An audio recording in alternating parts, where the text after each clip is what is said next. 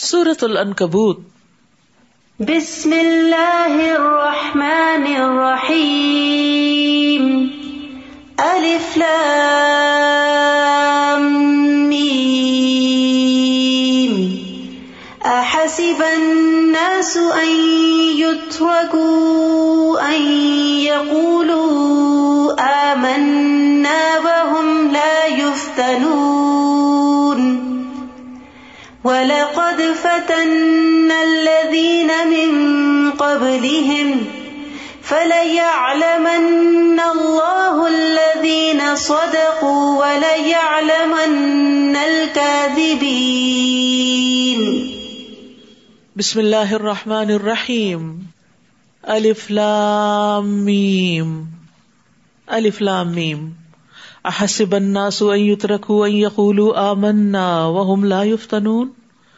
کیا لوگوں نے یہ سمجھ رکھا ہے کہ اگر انہوں نے کہہ دیا ہے کہ ہم ایمان لائے، تو انہیں یوں ہی چھوڑ دیا جائے گا اور ان کی آزمائش نہ کی جائے گی۔ یاد رکھیے، جو بھی ایمان لاتا ہے، اس کو آزمایا ضرور جاتا ہے۔ اور ہر انسان پر آزمائش اس کے دین کے مطابق ہی آتی ہے۔ سعد رضی اللہ عنہ کہتے ہیں کہ ایک مرتبہ میں نے عرض کیا، اللہ کے رسول سب سے زیادہ سخت آزمائش کن لوگوں پہ آتی؟ ہے آپ نے فرمایا امبیا پر، پھر صالحین پر۔ پھر درجہ بدرجہ عام لوگوں پر۔ انسان پر آزمائش اس کے دین کے اعتبار سے آتی ہے۔ اگر دین میں پختگی ہو تو اس کی آزمائش میں مزید اضافہ کر دیا جاتا ہے۔ اور اگر دین کی کمزوری ہو تو اس میں تخفیف کر دی جاتی ہے۔ نبی صلی اللہ علیہ وسلم نے فرمایا، مومن مرد اور عورت پر جسمانی یا مالی یا اولاد کی طرف سے مستقل پریشانیاں آتی رہتی ہیں۔ یہاں تک کہ جب وہ اللہ سے ملتا ہے تو اس کا ایک گنا بھی باقی نہیں ہوتا۔ وَلَقَدْ فَتَنَّ الَّذِينَ مِن قَبْلِهِمْ۔ حالانکہ ہم نے ان لوگوں کو آزمایا تھا جو ان سے پہلے گزر چکے ہیں۔ اللہ تعالیٰ کو ضرور یہ معلوم کرنا ہے کہ ان میں سے سچے کون ہیں اور جھوٹے کون۔ اس کو تو پہلے سے علم ہے، لیکن اسے اس علم کو لوگوں کے سامنے بھی لانا ہے۔ یا جو لوگ برے کام کر رہے ہیں، وہ یہ سمجھ بیٹھے کہ وہ ہم سے بازی لے جائیں گے۔ وہ کیسا برا فیصلہ کر رہے ہیں۔ یعنی قیامت کے دن ان کے سارے جھوٹ اور خیانتیں گن گن کے جو رکھی جائیں گی ان کے سامنے لے آئی جائیں گی اور انصاف کے ساتھ ترازو رکھ دیا جائے گا اور وہ اللہ تعالیٰ سے بھاگ نہیں سکتے کہ وہ ان کو سزا نہ دے۔ من کا نہ یرجو لقاء اللہ فن اجل اللہ وہ السمیع العلیم۔ جو شخص اللہ تعالی سے ملنے کی توقع رکھتا ہے تو اللہ کا مقرر کردہ وقت آنے ہی والا ہے۔ اور اللہ سب کچھ سننے اور جاننے والا ہے۔ تو انسان کو اللہ سے ملاقات کی امید پر دنیا میں اللہ کی اطاعت پر سخت محنت کرنی چاہیے۔ کہ اللہ سے ملاقات کا وقت آنے ہی والا ہے۔ جلد ہی وہ وقت آ جائے گا جب ہم اس کے حضور حاضر ہو جائیں گے۔ تو اس لیے انسان کو اس بات کو کبھی نہیں بھولنا چاہیے۔ یہ نہیں سوچنا چاہیے، ابھی تو بڑی عمر پڑی ہے، ابھی تو میں جوان ہوں، بڑھاپے میں دیکھ لیں گے۔ نہیں، جو جس بھی عمر میں ہے وہ اللہ کی ملاقات کی فکر کرے اور جو شخص جہاد کرے تو وہ اپنے ہی فائدے کے لیے کرتا ہے۔ اللہ تعالیٰ یقیناً اہل عالم سے بے نیاز ہے۔ یعنی جو محنت کرتا ہے اس کی محنت کا فائدہ اسی کو پہنچتا ہے۔ اور جو لوگ ایمان لائے اور نیک عمل کرتے رہے، ہم ضرور ان کی برائیاں دور کر دیں گے اور جو کچھ انہوں نے کیا ہوگا، انہیں اس سے بہتر بدلا دیں گے۔ تیسری دفعہ یہ بات آ رہی۔ اور ہم نے انسان کو تاکیدی حکم دیا کہ وہ اپنے والدین سے نیک سلوک کرے۔ اور اگر وہ اس بات پر زور دے کہ تو کسی کو میرا شریک ٹھہرائے، جس کا تجھے علم نہیں تو ان کا کہنا نہ مان۔ یعنی ماں باپ کی ہر بات نہیں مانی جا سکتی۔ ماں باپ کی غلط باتوں کو آسان طریقے سے اگنور کر دینا چاہیے۔ میری طرف ہی تمہیں لوٹ کر آنا ہے۔ میں تمہیں بتا دوں گا کہ تم کیا کچھ کرتے رہے ہو۔ یعنی اس کا مطلب یہ ہے کہ دراصل اللہ سبحان تعالی کا حق زیادہ ہے ماں باپ کے حق سے اور والدین کا حق اس کے بعد بہت بڑا ہے حتیٰ کہ مشرق والدین کے ساتھ بھی سلا رحمی کرنی چاہیے اور جو اللہ کے نافرمان والدین ہو ان کے ساتھ بھی صلاح رحمی کرنی چاہیے۔ عبداللہ بن ابئی جو منافقین کا سردار تھا، اس کا بیٹا عبداللہ سچا مسلمان تھا۔ تو ایک دفعہ نبی صلی اللہ علیہ وسلم گزرے تو آپ گدے پر تھے تو اس کے چلنے کی وجہ سے غبار اڑا۔ تو بڑی نفرت سے کہتا ہے کہ ابن ابھی کبشا نے ہم پر غبار اڑایا ہے۔ تو عبداللہ بن ابئی کے بیٹے عبداللہ کو بہت غصہ آیا۔ تو اس نے اٹھ کر کہا کہ اے اللہ کے رسول، اس ذات کی قسم جس نے آپ کو عزت دی ہے، آپ پر کتاب نازل کیا آپ چاہیں تو میں اس کا سر قلم کر کے آپ کے پاس لے آتا ہوں۔ آپ نے فرمایا، نہیں، بلکہ تم اپنے باپ سے نیکی کرو اور اس نے صحبت سے پیش آؤ۔ یہ ہے ہمارے دین کی تعلیم۔ بعض اوقات بچے جو ہیں نئے نئے دین میں آتے ہیں نا تو بڑے جوشیلے ہو جاتے ہیں۔ وہ ہمارے ماں باپ سود لیتے ہیں، وہ یہ غلط کام کرتے ہیں، وہ غلط کام کرتے ہیں، اس لیے ہم تو اب گھر چھوڑ رہے ہیں۔ اور اب تو ہم ان سے ملنے ہی نہیں جائیں گے۔ اور اب ہم یہ کر رہے ہیں۔ وہ جو کرتے ہیں، وہ ان کا فیل ہے۔ ان کو سمجھانا ضرور چاہیے، لیکن آپ قطع تعلق نہیں کر سکتے ماں باپ سے۔ بائک آؤٹ نہیں کر سکتے۔ اگر انہیں آپ کی مدد کی ضرورت ہے تو آپ کو پھر بھی کرنی ہوگی۔ ان کا معاملہ اللہ کے ساتھ ہے اور آپ سے پوچھا جائے گا آپ کے عمل کے بارے میں۔ اور جو لوگ ایمان لائے اور نیک عمل کیے، انہیں ہم سالے لوگوں میں شامل کریں گے۔ اور لوگوں میں کوئی ایسا ہے جو زبان سے تو کہتا ہے ہم اللہ پر ایمان لائے، مگر جب اسے اللہ کی راہ میں کوئی تکلیف پہنچتی ہے، تو لوگوں کی اس اظہار آسانی کو یوں سمجھتا ہے جیسے اللہ کا عذاب ہو۔ تھوڑی سی مشکل بھی آتی ہے دین کے رستے میں تو اس کو بہت بڑا پہاڑ سمجھ لیتے ہیں۔ اور اگر آپ کے رب کی طرف سے نصرت آ جائے تو ضرور کہے گا کہ ہم دل سے تو تمہارے ہی ساتھ تھے۔ کیا سارے جہانوں کے دلوں کا حال اللہ کو بخوبی معلوم نہیں؟ اور اللہ تعالیٰ ضرور یہ دیکھ کر رہے گا کہ ایمان والے کون ہیں اور منافق کون۔ اور کافر ایمان والوں سے کہتے ہیں کہ تم ہمارے طریقے کی پیروی کرو، تو ہم تمہارے گناہوں کا بار اٹھا لیں گے۔ حالانکہ وہ دوسرے کے گناہوں کا کچھ بھی بار نہیں اٹھائیں گے۔ یہ سراسر جھوٹے لوگ ہیں۔ یہ اپنے گناہوں کے بوجھ تو اٹھائیں گے ہی، اور ساتھ ہی دوسروں کے بوجھ بھی اٹھائیں گے، جنہیں انہوں نے گمراہ کیا ہوگا۔ اور جو کچھ یہ افطرا کرتے رہے، قیامت کے دن اس سے متعلق ان سے ضرور باس پرس ہوگی۔ یہ بڑی خطرناک بات ہے کہ انسان کے اوپر صرف اپنے گناہوں کا ہی بوجھ نہیں ہوگا، بلکہ دوسروں کے گناہوں کا بوجھ بھی ہوگا، جن کو اس نے بھٹکایا ہوگا، گمراہ کیا ہوگا۔ یعنی جو شخص کسی برے کام کا آغاز کرتا ہے، اس کا رواج ڈال دیتا ہے، تو جو جو اس کی پیروی کرتے ہیں قیامت تک، ان کے گناہ کا ایک حصہ شروع کرنے والے کے حصے میں آئے گا۔ جیسے امر ابن لوہئی نے مکہ میں بت پرستی کا آغاز کیا تھا۔ تو جتنے لوگ بت پرستی کریں گے، اس کے بعد اس کو دیکھا دیکھی، ان سب کے گناہ کا ایک حصہ امر ابن لوہئی کے حصے میں جائے گا۔ ہم نے نو علیہ السلام کو اس کی قوم کی طرف بھیجا تو وہ پچاس برس کم ایک ہزار سال ان کے درمیان رہے ملینیم پھر ان لوگوں کو طوفان نے آ گھیرا کہ وہ ظالم تھے۔ پھر ہم نے نوح کو اور کشتی والوں کو اس طوفان سے بچا لیا اور کشتی کو جہانوں کے لیے ایک نشانی بنا دیا۔ اور ابراہیم کا واقعہ یاد کرو، جب اس نے اپنی قوم سے کہا کہ اللہ کی عبادت کرو اور اللہ سے ڈرو۔ اگر تم جانو تو یہی بات تمہارے لیے بہتر ہے۔ اللہ کے سوا جنہیں تم پوچھتے ہو، وہ تو محض بت ہیں اور تم جھوٹ گڑتے ہو۔ اور جنہیں تم اللہ کے سوا پوچھتے ہو، وہ تمہیں رسک دینے کا اختیار نہیں رکھتے۔ لہذا اللہ سے رسک مانگو، اس کی عبادت کرو اور اسی کا شکر کرو۔ تم اسی کی طرف ہی لوٹائے جاؤ گے۔ اور اگر تم جٹلاتے ہو، تو تم سے پہلے بھی کئی امتیں اپنے رسولوں کو جٹلا چکی ہیں۔ اور رسول کے ذمہ تو صرف صاف صاف پیغام پہنچانا ہے۔ کیا انہوں نے دیکھا نہیں کہ اللہ کس طرح تخلیق کی ابتدا کرتا ہے؟ پھر کس طرح اس کو ریپیٹ کرتا ہے، اعادہ کرتا ہے؟ یقیناً یہ اعادہ اللہ پر آسان تر ہے۔ آپ ان سے کہیے کہ زمین میں چل پھر کر دیکھو کہ اللہ نے کس طرح مخلوق کو پہلی بار پیدا کیا ہے۔ پھر اللہ ہی دوسری بار بھی پیدا کرے گا۔ اللہ یقیناً ہر چیز پر قادر ہے۔ تو یہ مرنے کے بعد دوبارہ جی اٹھنے اور حساب کتاب کا یقین دلانے کے لیے بات کی گئی ہے۔ کہ اس میں شک نہ کرو۔ جس نے پہلی بار پیدا کیا، وہ پھر بھی کر سکتا ہے۔ اور یہ قیامت کے آنے پر بہت بڑی دلیل ہے۔ وہ جسے چاہے سزا دے اور جس پر چاہے رحم کرے، اور تم اسی کی طرف لوٹائے جاؤ گے۔ اور نہ تم اسے زمین میں آجز کر سکتے ہو اور نہ آسمان میں۔ اور نہ ہی اللہ کے سوا تمہارا کوئی حامی و مددگار ہو سکتا ہے۔ اور جن لوگوں نے اللہ کی آیات اور اس کی ملاقات کا انکار کیا، وہ میری رحمت سے مایوس ہو چکے ہیں۔ اور انہیں کے لیے دردناک عذاب ہوگا۔ تو ابراہیم کی قوم کا جواب اس کے سوا کچھ نہ تھا کہ انہوں نے کہہ دیا کہ اسے مار ڈالو یا جلا ڈالو۔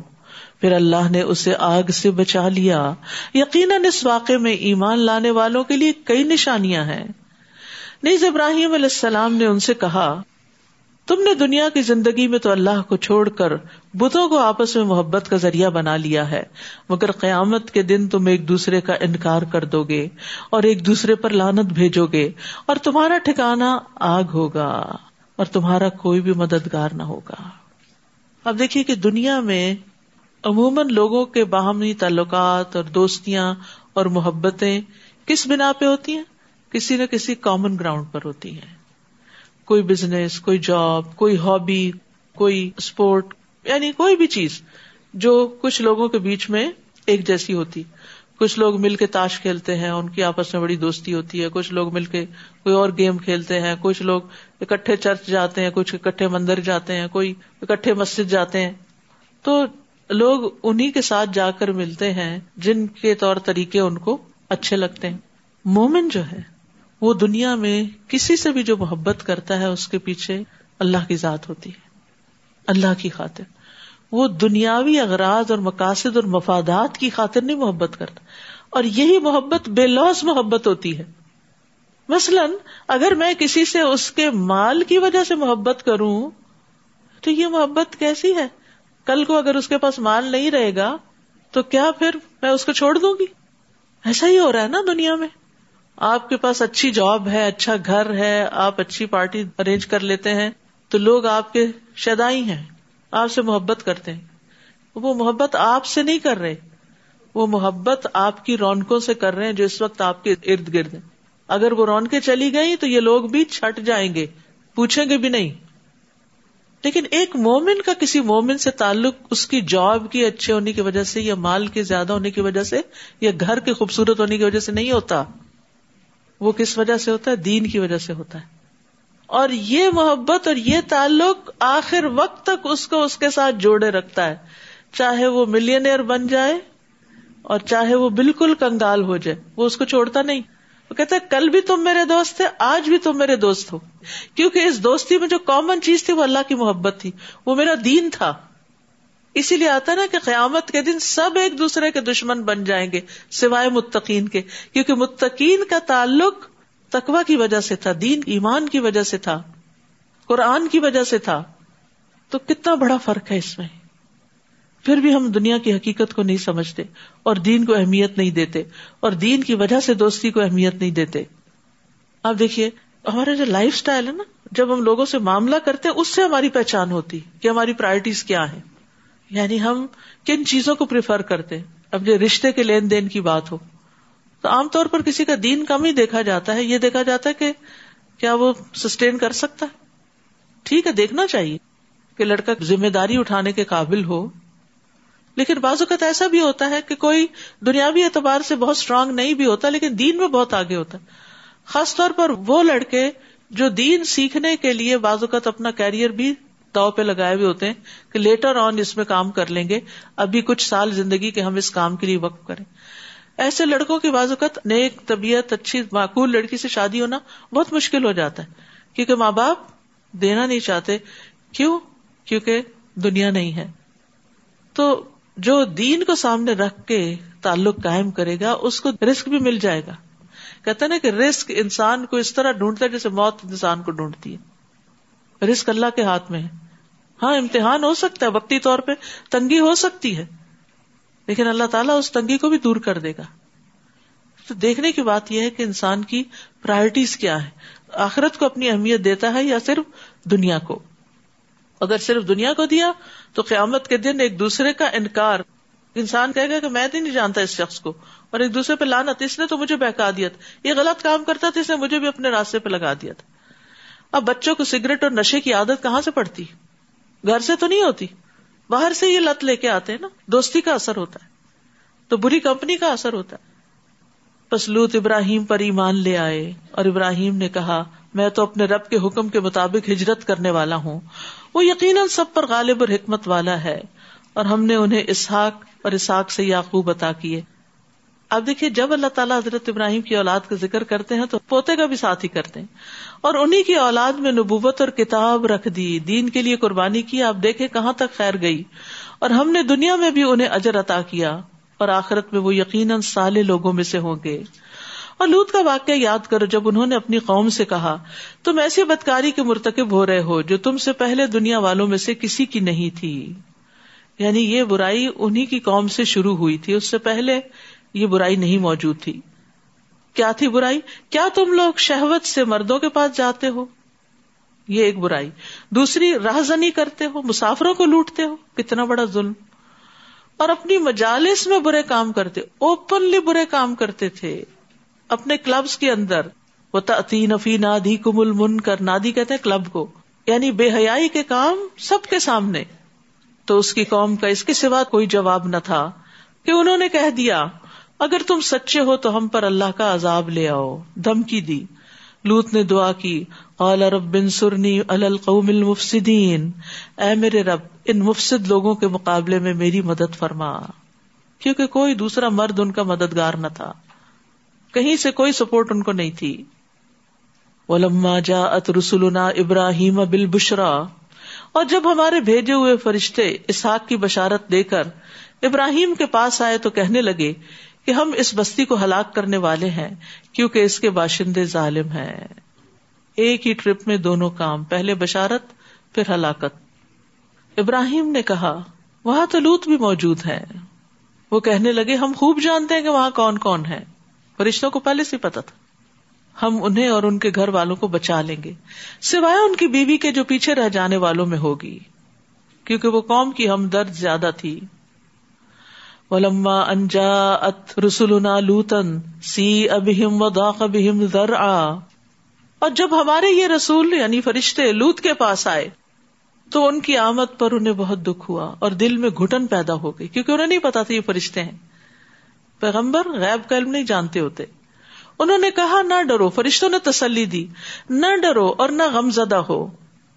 ہم تمہیں اور تمہارے گھر والوں کو بچا لیں گے، سوائے تمہاری بیوی کے، کہ وہ پیچھے رہ جانے والوں میں سے ہے۔ ہم اس بستی کے رہنے والوں پر آسمان سے عذاب نازل کرنے والے ہیں، کیونکہ یہ بدکاری کر رہے تھے۔ قوم لوت کی دیگر نافرمانیوں کا بھی ذکر آتا ہے۔ ابن عباس کہتے ہیں، لوت کی قوم میں اس بے حیائی کے کام کے علاوہ اور بھی گناہ پائے جاتے تھے۔ ان میں سے ایک یہ تھا کہ وہ ایک دوسرے کا حق مارتے تھے۔ مثلاً کسی کا گھر کرایہ پہ لے لیا کرایہ دیے بغیر قبضہ کر لیا۔ ایک دوسرے کو گالیاں دیتے تھے اوپنلی فوش گالیاں۔ اور جیسے ہو نا اپنی نادی میں، کلب میں تم اوپنلی برے کام کرتے ہو۔ پھر مرد عورتوں جیسا اور عورتیں مردوں جیسا لباس پہنتی تھی۔ کیونکہ مردوں کے مردوں سے ریلیشن سے تو عورتوں کو بھی مرد بننے کا شوق ہو گیا کہ ان کی طرف کوئی توجہ کرے۔ تاجروں پہ ٹیکس لگاتے تھے۔ اور ساتھ ساتھ وہ شر کی بیماری میں بھی مبتلا تھے۔ اور سب سے پہلے ہم جنس پرستی کا کام انہیں سے شروع ہوا تھا۔ وَلَقَدْ تَرَكْنَا مِنْهَا آيَةً بَيِّنَةً لِقَوْمٍ يَعْقِلُونَ۔ اور سوچنے سمجھنے والے لوگوں کے لیے ہم نے اس بستی کی ایک واضح نشانی چھوڑ دی ہے۔ یعنی راستے سے گزرتے ہوئے اب بھی ان کے آثار موجود ہیں۔ وہ الا مدین اخاہم شعیبا اور مدین کی طرف ہم نے ان کے بھائی شعیب کو بھیجا۔ انہوں نے کہا، اے میری قوم، اللہ کی عبادت کرو اور آخرت کے دن کی توقع رکھو۔ اور ملک میں فساد نہ مچاتے پھرو۔ انہوں نے شعیب کو جٹلا دیا تو آخر انہیں ایک سخت زلزلے نے آ لیا اور وہ اپنے گھروں میں اوندھے پڑے رہ گئے۔ اور قوم عاد اور سمود کو بھی ہم نے ہلاک کر دیا۔ اور یہ بات تمہیں ان کی رہائش گاہوں سے واضح ہو چکی ہے۔ شیطان نے ان کے کام انہیں بڑے خوشنما کر کے دکھائے تھے۔ اور انہیں راہ حق سے روک دیا تھا۔ یہ تھا ان کا قصور۔ یہ تھا ان کا مسئلہ کہ حق سے رک گئے تھے۔ حالانکہ وہ بڑے سمجھدار لوگ تھے۔ آپ سوچیے کہ جنہوں نے اتنے بڑے بڑے گھر بنائے اور پہاڑوں کو تراشا اور بہت بڑے بڑے پلرس پر انہوں نے بلند معلات تعمیر کیے، تو وہ کوئی معمولی لوگ تو نہیں تھے۔ دنیاوی معاملات میں انتہائی سمجھدار۔ لیکن شیطان نے ان کے کاموں کو ان کے لیے اتنا خوش نما بنا دیا کہ وہ اپنے آپ کو اکلے کل سمجھنے لگے اور پیغمبر کی بات کو چھوٹا سمجھ کے جٹلا دیا۔